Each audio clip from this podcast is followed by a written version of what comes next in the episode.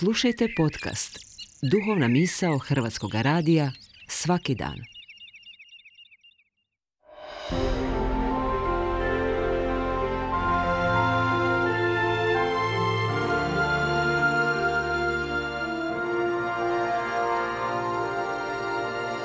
Duhovna misao. Urednica je Blaženka Jančić.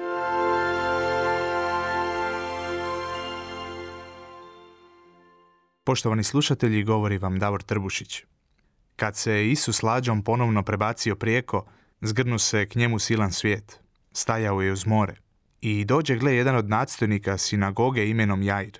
Ugledavši ga, padne mu u prednoge pa ga usrdno moljaše. Kćerkica mi je na umoru. Dođi, stavi ruke na nju da ozdravi i ostane u životu. I pođe s njima.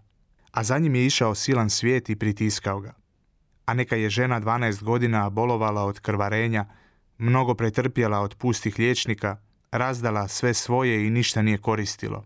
Što više, bivalo joj je sve gore. Ovako započinje evanđelski ulomak današnjeg dana koji pred nas stavlja pripovijest o dvije žene, jednoj odrasloj i jednoj djevojčici. Njihove se priče isprepliču, imaju isti problem i kao što možemo čitati u zadnjem dijelu ulomka, obje povezuje broj 12. Volio bih se u idućih nekoliko minuta zaustaviti na tek nekoliko misli. Kako vidimo na početku, nadstojnik sinagoge imenom Jair moli Isusa da na njegovu kćerkicu stavi ruke kako bi je spasio. U biblijskoj tradiciji polaganje ruku tipična je gesta očinskog blagoslova, simbol prijelaza života od oca na djecu uz predaju i metka. Jair nije bilo tko, on je nadstojnik sinagoge, stoga njegovo neuspješno prenošenje života na kćerkicu – simbolizira njegovu ograničenost, te konačno uviđa da svoje očinstvo mora povjeriti Isusu.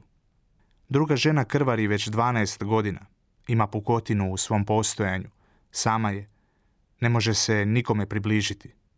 O čemu je zapravo riječ? Žena koja krvari slika je svih nas, slika čovječanstva, jer ova žena, kao i svi mi, ima osobni, intimni svijet koji krvari. To su intimne, skrivene rane i afektivnosti o kojima nikada niskim nismo razgovarali.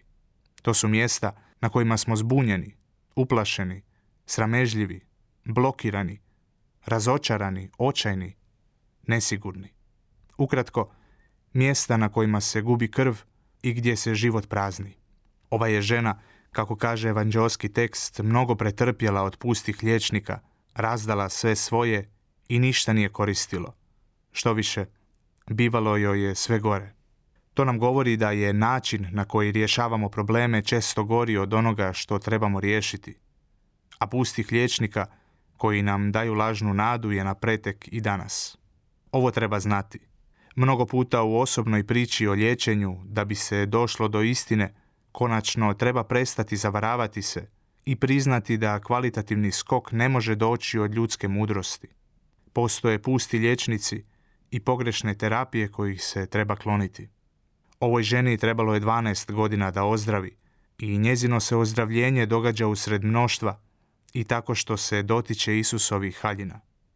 No zašto baš usred mnoštva? Mnoštvo je slika crkve koja nije najbolje mjesto na svijetu, ali je jedino mjesto gdje se nalazi Isus i gdje možeš dotaknuti njegovu haljinu.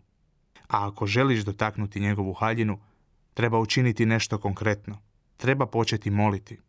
Zatim treba krenuti dalje.